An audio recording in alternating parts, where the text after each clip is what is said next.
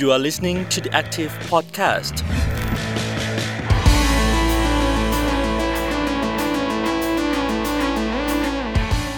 สวัสดีคุณผู้ฟังค่ะ อยู่กับ The Active Podcast ค่ะ กับดิฉันอรุชิตาอุตมะโพคินค่ะ สวัสดีครับ ผมโมรัฐวิทย์อุปชานนท์ครับ จากสถาบันสิทธิมนุษยชนและสันติศึกษามหาวิทยาลัยมหิดล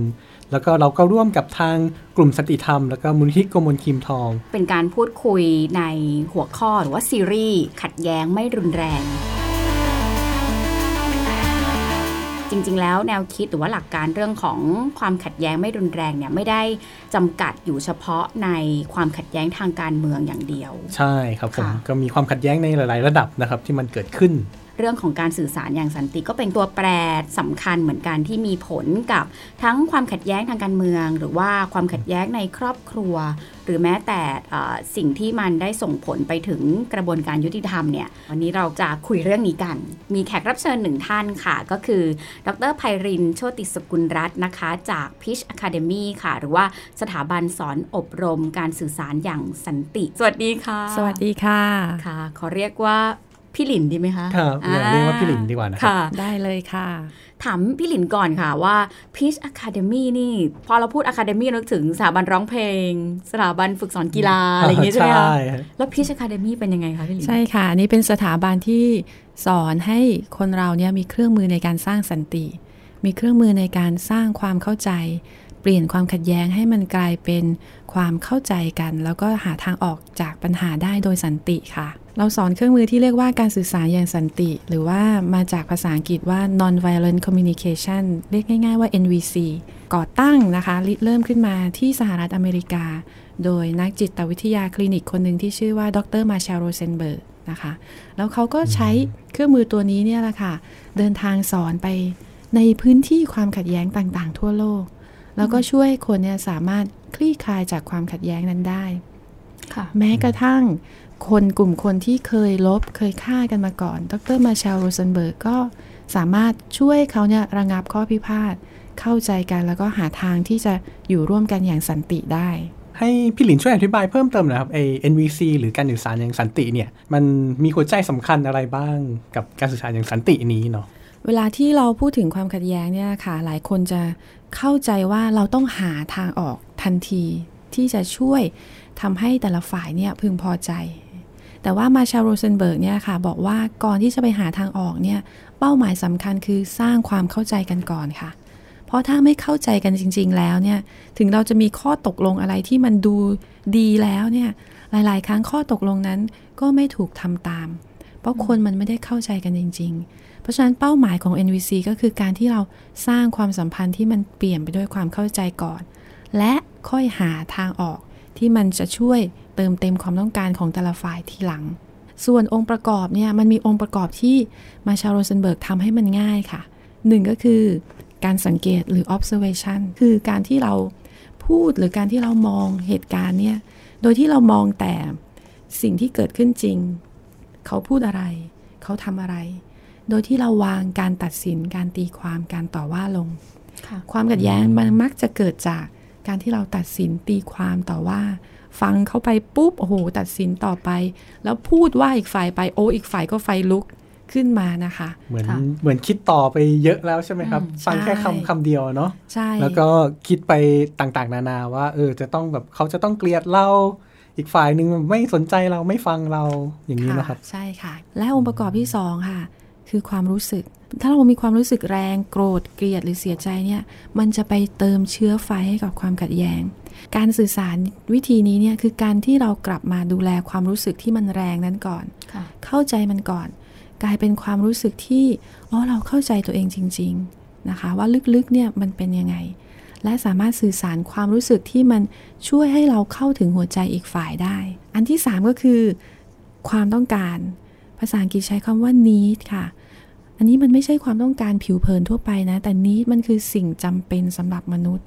ซึ่งมนุษย์ทุกคนเนี่ยมีเหมือนกันหมด พอเราเข้าใจลึกลงไปถึงเจตนาลึกๆ หรือความต้องการลึกๆ ของความเป็นมนุษย์ เขาทำอย่างนี้ เพราะลึกๆเขาต้องการอะไร เราจะสามารถเข้าใจเขาได้ เพราะเราเป็นมนุษย์เหมือนเขา อยากยกตัวอย่างอันหนึง แต่ว่าเดี๋ยวพี่หลินอาจจะแชร์ได้ว่าเข้าใจถูกหรือไม่ เพราะว่ากรณีล่าสุดนะคะ อย่างเอ่อเหตุการณ์ที่บางกลอย จะเห็นบทบาทของรัฐที่ออกมาตกลงทำ MOU ว่าจะยินยอมให้ชาวบ้านเนี่ยเอ่อหมายถึงว่าชะลอการบังคับคดีหรือว่าไม่ไม่นำชาวบ้านที่เดินกลับเข้าไปในป่าใหญ่เนี่ยออกมา แต่ปรากฏว่ามีปฏิบัติการที่ขนย้ายชาวบ้านลงมา ทีเนี้ยเงื่อนไขที่มันเหมือนกับจะจบไปแล้วจากการเจราจา แล้วก็พยายามที่จะใช้กระบวนการการต่างๆ ระหว่างนี้เนี่ยมันถูกตัดตอนลงเลย กลายเป็นว่าความขัดแย้งอาจจะกลับมาอีกรอบ นั่นเพราะว่าชาวบ้านกลุ่มบางกลอยเนี่ยอาจจะรู้สึกว่าปัจจัยพื้นฐานของเขาเนี่ยคือต้องการที่จะเข้าไปทำกินแบบดั้งเดิมด้วยวิถีแบบไร่หมุนเวียนอะไรอย่างเงี้ย เพราะว่าไม่มีข้าวกินอืมอยู่ในชุมชนข้างล่างแล้วมีข้อจำกัดเต็มไปหมดใช่สิ่งเนี้ยครับถูกเปรียบว่าเป็นนิดแบบความหมายที่พี่หลินว่าไหมคะอ่าใช่ค่ะ อันเนี้ยแหละ คืออันนี้คือตัวอย่างที่ดีเลยนะคะ เวลาที่ความขัดแย้งเนี่ยมันไปสู่ข้อตกลง แต่ข้อตกลงมันไม่ได้ใส่ใจหรือดูแลเคารพความต้องการของทั้งสองฝ่ายอย่างแท้จริง เพราะฉะนั้นข้อตกลงอันนี้เนี่ย MOU อันนี้เนี่ยมันถึงไม่ได้ถูกทำตาม เพราะความต้องการลึกๆที่สำคัญของชาวบ้านเนี่ย มันยังมีอยู่อืมเพื่ออะไรนิดหลักๆ การมีชีวิตรอดอืมการรักษาวิถีชีวิตของเขาที่มันเป็นเอกลักษณ์ของชุมชนของเขาได้ค่ะถ้าเราเข้าใจลึกในระดับนี้ได้ปุ๊บเนี่ย เราจะสามารถเข้าใจเขาได้ แม้ว่าเราอาจจะไม่ได้รู้จักชาวบ้านกลุ่มนี้นะพอมันลงไปถึงจุดร่วมตัวนี้เนี่ย เราถึงเข้าใจฝ่ายที่อาจจะคิดต่างกับเราได้ นะคะเพราะเรามีความต้องการในความเป็นมนุษย์เหมือนกับเขา มันเป็นเหมือนตัวจุดที่จะเป็นตัวช่วยสร้างสะพาน ระหว่างเรากับคนที่เรามีความขัดแย้งได้ เหมือนคล้ายๆเป็นจุดร่วมนะครับเป็นความต้องการเนี่ยมันเป็นสามารถสร้างจุดร่วมกันระหว่างเอ่อเรากับอีกฝ่ายที่เราขัดแย้งเนาะค่ะหลายคำที่ชาวบ้านก็มักจะหยิบยกขึ้นมาอย่างเช่น การเคารพศักดิ์ศรีความเป็นมนุษย์ การยอมรับว่าวิถีแบบนี้มีอยู่จริงในสังคมไทย ดังนั้นแล้วเนี่ยเอ่อกระบวนการจัดการของรัฐก็แนวทางแบบนี้ก็น่าสนใจว่าที่ผ่านมาเนี่ยไม่ใช่แค่กรณีนี้ กรณี MOU ข้อตกลงอะไรหลายครั้งเนี่ยดูเหมือนจะจบใช่แต่สุดท้ายมันไม่จบมันคาราคาซังคือเพราะว่าอาจจะขาดหัวใจสำคัญข้อ 3 แบบที่พี่ลินว่าอก็ย่างได้ที่พี่ลินพูดถึงคือมันเราต้องหาทางสร้างความสัมพันธ์ สร้างความเข้าใจก่อนที่จะสร้างข้อตกลง การค่ะแก้ไขปัญหาเนาะอืมและที่สำคัญเลยนะคะ การสื่อสารมันไม่ใช่แค่พูดอย่างเดียวอืม แต่ว่าเราจะต้องฟังอืมไปลึกถึงหัวใจความเป็นมนุษย์ของเขาด้วย อย่างในกรณีบางกรอยอย่างนี้ยค่ะ ถ้ารัฐมีเครื่องมือที่จะฟัง ด้วยความเคารพจริง ๆ ด้วยความการยอมรับจริง ๆ เนี่ย เชื่อเลยแหละค่ะว่าหาทางออกจากปัญหานี้เนี่ยได้แน่นอน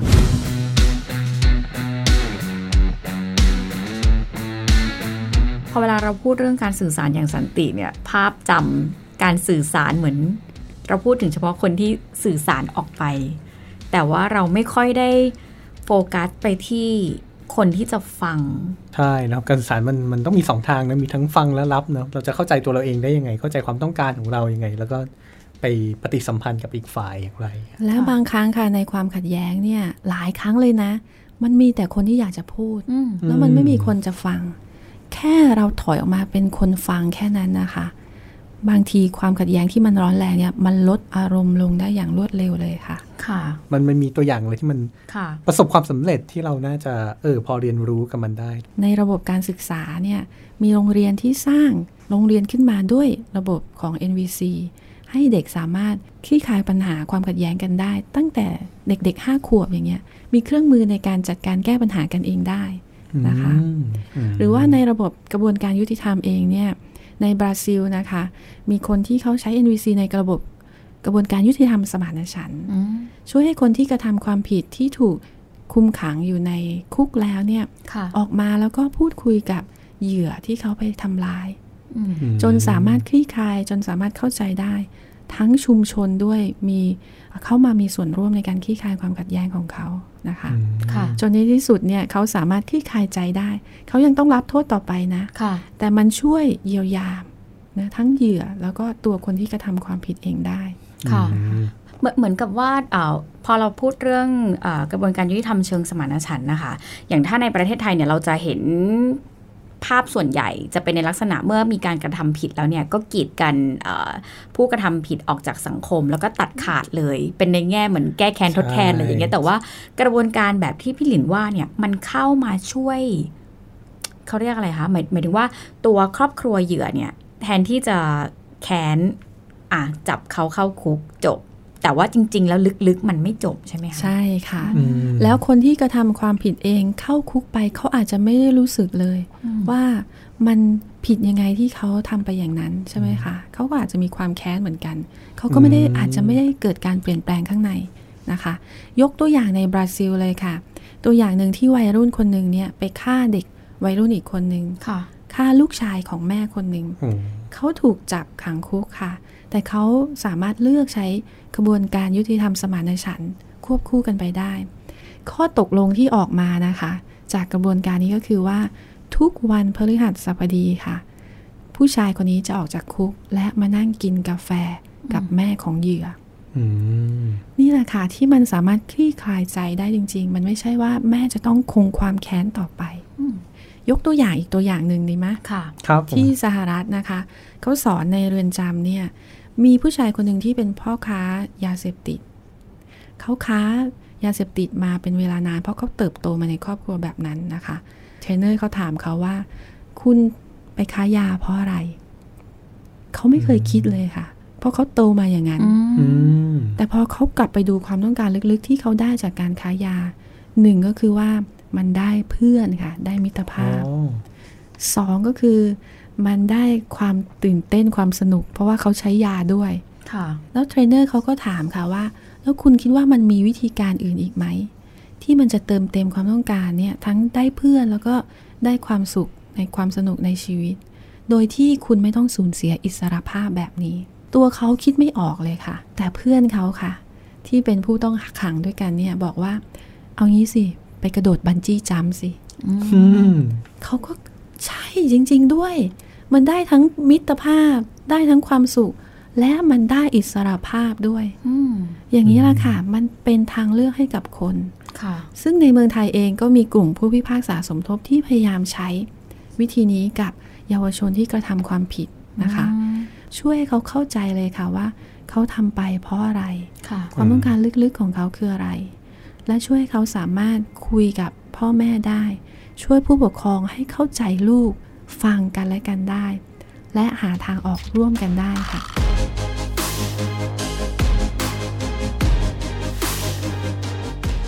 ขยับออกมาจากกระบวนการยุติธรรมเชิงสมานฉันท์หรือว่าการสื่อสารอย่างสันติในแวดวงของผู้กระทำความผิดเนี่ย อีกอันหนึ่งที่จะไม่พูดถึงไม่ได้ก็คือเรื่องของความขัดแย้งทางการเมืองค่ะพี่หลิน การเมืองในประเทศไทยเนี่ยสัก 10 หรือ 15 ปีที่ผ่านมาจะเห็นว่ามีการแบ่งขั้วความขัดแย้งอะไรชัดเจน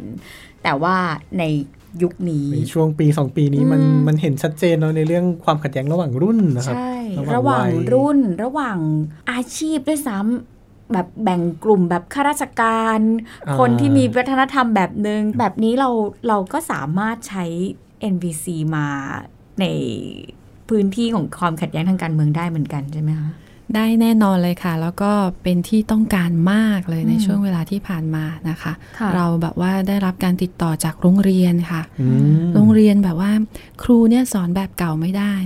เวลาที่ครูสอนแบบเก่า เวลาที่ครูพูดอะไรที่ครูคิดว่าเป็นความหวังดีเนี่ย นักเรียนก็จะบอกว่าครูเป็นสลิมอืมอืมนักเรียนก็จะไม่ฟัง ครูก็จนปัญญาค่ะ บอกว่า แล้วเราจะสอนเด็กได้อย่างไรบ้าง เขาไม่รู้วิธี เราก็ได้รับการติดต่อให้เราเนี่ยช่วยไปบอกครูให้เครื่องมือนี้กับครูค่ะหรือกับกลุ่มพ่อแม่ก็ตามค่ะ โอ้ความขัดแย้งเรื่องการเมืองนี่มันทำให้ระหว่างความสัมพันธ์ในครอบครัวนี้แย่ลงในหลาย ๆ ครอบครัวเลย บางครอบครัวเนี่ยเด็กไม่กล้าบอกพ่อแม่ไม่กล้าพูดความจริง ก็ไปม็อบโดยที่บอกพ่อแม่ว่าไปเรียนพิเศษค่ะอ๋อนะคะหนีไปม็อบกันนะครับ เด็กก็จริง ๆเขาก็อยากจะไปทำอะไรที่มีคุณค่าเขาอยากจะให้พ่อแม่ยอมรับค่ะแต่พ่อแม่เนี่ยก็ไม่สามารถฟังได้อืมอืมเขาก็ไม่สามารถบอกความจริงกับพ่อแม่ได้ จริง ๆ แล้วใน NVC เนี่ยเราบอกว่าเราเข้าใจกันได้ โดยที่เราไม่จำเป็นจะต้องเห็นด้วย นี่เป็นคีย์หลักเลยนะคะ และนั่นน่ะดีกว่าด้วยซ้ำไป เพราะว่าในระบบประชาธิปไตยเนี่ยมันเชื้อเชิญให้คนมีความคิดเห็นที่หลากหลายค่ะอืมถ้าคนมีความคิดเห็นอย่างเดียวเนี่ย มันไม่สร้างสรรค์ค่ะอืมพอมีตัวอย่างไหมครับว่าคนสองรุ่นเนี่ยอืมพยายามทำความเข้าใจซึ่งกันและกันอย่างไรเออหน้าตามันเป็นยังไงอ่าค่ะได้เลยนะคะ เพราะว่าเราไปสอนหนังสือเนี่ยคนยุคใหม่เนี่ยเราสอนอะไรไปปุ๊บเนี่ยเขาเสิร์ชหาเลย เขาดู Google เลยว่าที่อาจารย์พูดมาเนี่ยใช่หรือไม่ใช่อืมเพราะฉะนั้นเนี่ยถ้าเราเป็นครูแบบสมัยเก่าเนี่ยเราก็จะรู้สึกว่าโห เด็กคนนี้มันแบบว่าไม่เชื่อฟังท้าทาท้ายทายท้าทายอืมใช่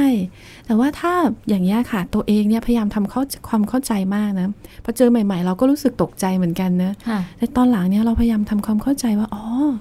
อันนี้เป็นเป็นความรู้ เป็นการที่เขาสามารถมีอำนาจในการเข้าหาความรู้ และเขาสามารถที่จะเรียนรู้ได้ด้วยตัวของเขาเองนะคะ เพราะฉะนั้นเนี่ยเราในฐานะที่เป็นครูเนี่ย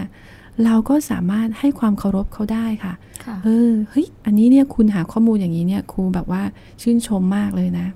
อืมแต่ในขณะเดียวกันเนี่ยเรามีประสบการณ์ค่ะค่ะคนยุคเราเนี่ยอาจจะไม่ ถนัดนักในการหาความรู้เท่าเด็กยุคใหม่อืมแต่เราผ่านประสบการณ์มาค่ะผ่านประสบการณ์ในการทำเอาองค์ความรู้ต่างๆ ที่เรามีเนี่ยมาทดลองทดลองลองผิดลองถูก เราก็สามารถแนะนำบอกประสบการณ์เขาได้นะคะ ให้เขาเนี่ยเออเนี่ยความรู้นี้อย่าเพิ่งเชื่อนะอืมจากประสบการณ์ของครูเนี่ยมันเป็นอย่างนี้อย่างนี้อย่างนี้ ลองฟังดู แล้วลองไปพิจารณาดู มีนักศึกษาคนหนึ่งนี่ยกตัวอย่างตัวเองเนะอ่าครับนักศึกษาคนหนึ่งเนี่ย ไม่ค่อยเรียนค่ะอืมเวลาสอนออนไลน์เนี่ยปิดกล้องอืมแล้วเวลาแบบว่าเหมือนกับว่าเราเรียกเขาเนี่ยก็ไม่มีเสียงตอบ เหมือนกับว่าเขาไม่ได้อยู่ค่ะอ่าอืมถ้าเราเป็นครูสมัยก่อนเนี่ยนะ ยุคก่อนเนี่ยปี๊โอ้ดโหปี๊ดแล้วปีแตกแน่ตัดคะแนนแน่นอนแล้วอ่าใช่ไหมแต่ว่าเราก็เจอเขาแล้วเราก็เก่งคุยกับเขาดีๆค่ะ รักษาความสัมพันธ์ต่อ เราถามเขาว่าเพราะอะไร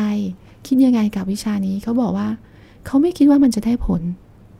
ในการแก้ความขัดแย้ง โอ้ถ้าครูสมัยก่อนนี่ท้าทายมากนะค่ะใช่ครับแต่เรารู้ว่าอ๋อเด็กสมัยนี้เขามีความคิดของเขาเอง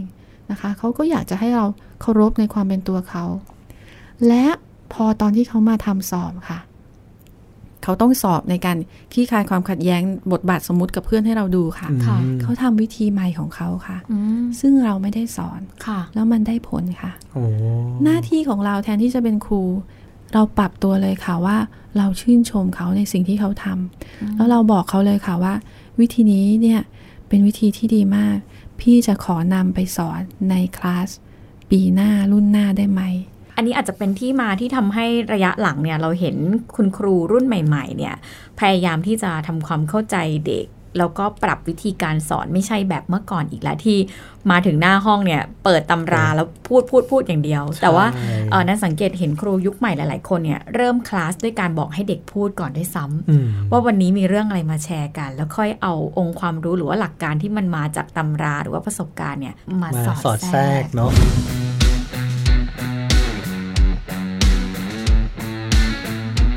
เด็ก ๆ เนี่ยมี ประตูหรือมีกุญแจอะไรที่จะทำให้เขาเนี่ยเปิดรับฟังคนยุคก่อนบ้างว่าประสบการณ์แบบนี้เนี่ยมันผ่านการลองผิดลองถูกหรือว่ามีวิธีพูดไหมอะไรอย่างเงี้ยเพราะว่าก่อนหน้านี้เราจะสังเกตเห็นว่าเด็กๆหลายหลายคนเนี่ยก็อาจจะใช้คำแบบรุนแรงกับผู้ใหญ่ เด็กเนี่ยเขาจะเป็นยังไง เขาไม่ได้เป็นตามที่เราสอนอืมแต่เขาเป็นอย่างที่เราเป็นให้เขาดูอือืมม เพราะฉะนั้นถ้าเราเป็นครู เราเป็นผู้ใหญ่ที่เรารับฟังเด็กก่อน เด็กเขาจะเรียนรู้จากเรานะคะอืมหลายครั้งเนี่ยเวลาที่ไปทำงานในความขัดแย้งในครอบครัวอย่างเงี้ยค่ะ เด็กมักจะพูดเลยว่า อยากจะให้ผู้ใหญ่ฟังเราบ้างอืมสิ่งที่เขาเรียกร้องสิ่งที่เขาต้องการเนี่ย บางทีมันไม่ใช่เรื่องอะไรใหญ่โตเลยนะ แค่มีคนที่จะฟังเขาค่ะแล้วเวลาที่ผู้ใหญ่ไม่ฟัง ผู้ใหญ่มักจะบอกว่าฉันอาบน้ำร้อนมาก่อนอืมปุ๊บเนี่ย เด็กเขาจะแรงขึ้นด้วย เวลาที่ผู้ใหญ่ไม่ฟัง เสียงที่แรงขึ้นมากเท่าไหร่ นั่นแสดงว่าความต้องการบางอย่างไม่ได้รับการตอบสนองมากเท่านั้นอืมค่ะน่าสนใจนะคะ เพราะว่าอย่างความเห็นในโซเชียลหรือว่าสอบถามความเห็นของเด็กๆ โดยเฉพาะเด็กๆ ที่เข้าไปร่วมชุมนุมทางการเมืองเนี่ยวลีเนี้ยเยอะมากจริง ๆ ว่าอืมผู้ใหญ่ไม่เคยฟังใช่หรือแม้กระทั่งอ่าการใช้อำนาจกดเขาตลอดเวลาทั้งในโรงเรียนหรือว่าในบ้านอะไรอย่างเงี้ยแล้วก็ภาพสะท้อนออกมาชัด อย่างเช่น ผู้ชุมนุมที่เป็นเด็กๆเนี่ย ผู้หญิงก็จะมีจำนวนมาก มันก็สะท้อนมิติแบบอำนาจทางทางเพศด้วยซ้ใช่ำพอมันฝังมันฝังเนี่ย การแสดงออกของเด็กก็ตอบโต้แต่ว่าถ้าเริ่มใหม่ อาจจะบอกว่ามีวุฒิภาวะมากกว่า หรืออาบน้ำร้อนมามาก่อนอย่างแท้จริงเนี่ยเริ่มปรับแล้วก็ฟังคำว่าวุฒิภาวะมากกว่าเนี่ย ก็ไม่จำเป็นจะต้องเป็นผู้ใหญ่ก็ได้อ่าอืม น้องๆนักศึกษาหลายคนมีวุฒิภาวะมากเลยค่ะเขาก็เริ่มเป็นคนที่รับฟังก่อนก็ได้อ่านะคะ แล้วเมื่อมีฝ่ายใดฝ่ายหนึ่งเริ่มการรับฟังในความขัดแย้งนะคะ ความขัดแย้งมันจะเปลี่ยนค่ะ แล้วมันจะเกิดผลที่มันแตกต่างออกไป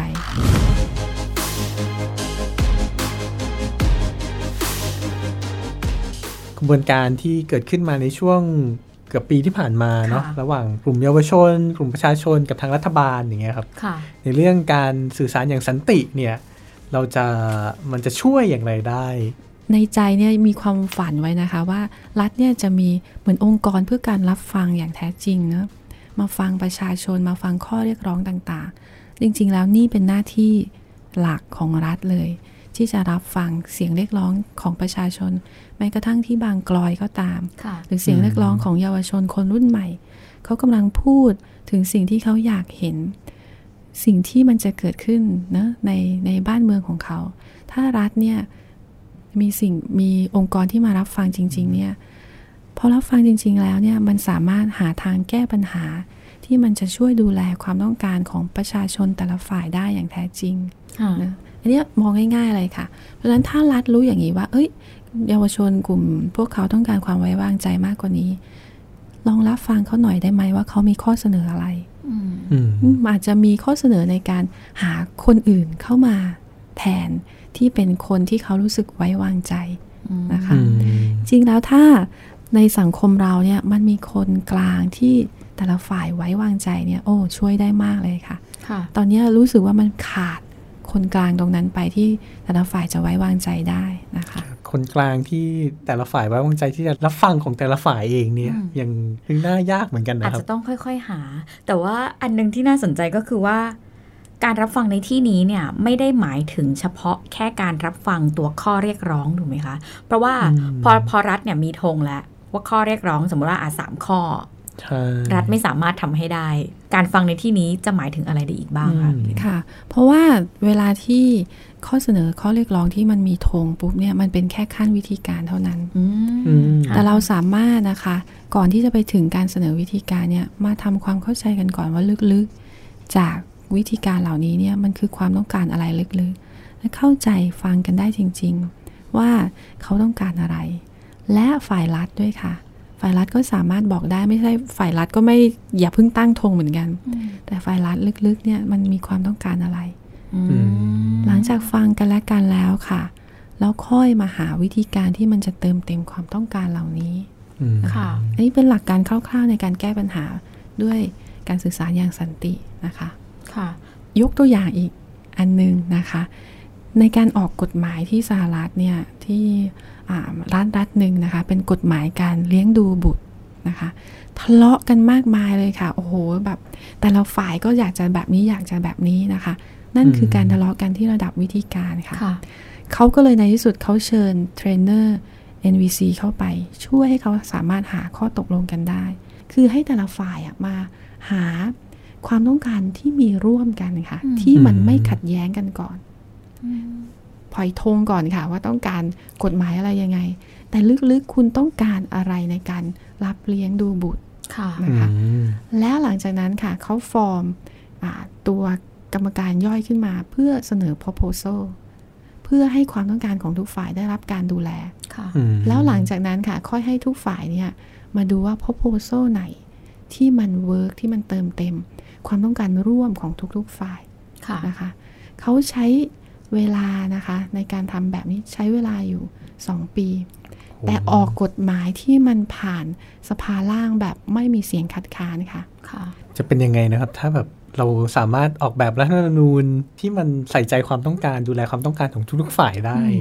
ใช่นี่ค่ะโอ้น่าน่าสนใจนะครับเนี่ยค่ะแล้วคำพูดของคุณโม่นี่สำคัญมาก เราต้องปักหมุดไว้เลยว่าเราทำได้อืมถ้าเราปักหมุดไว้ว่าเราทำได้ เราจะสร้างสรรค์วิธีการขึ้นมาเพื่อจะไปสู่จุดนั้นได้อืมนะคะแล้วเชื่อเหลือเกินว่า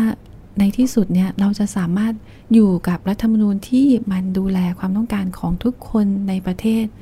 และมันราคาถูกกว่าด้วย การที่ใช้อาวุธใช้เงินซื้ออาวุธเนี่ยโอ้แพงมากค่ะ แค่เราเนี่ยมีเอาเงินเหล่านั้นเนี่ยมาเทรนคนให้รู้จักวิธีการอื่นที่มันจะแก้ปัญหาอย่างสันติได้เนี่ย มันทั้งแก้ปัญหาได้อย่างยั่งยืน และราคาถูกด้วยค่ะ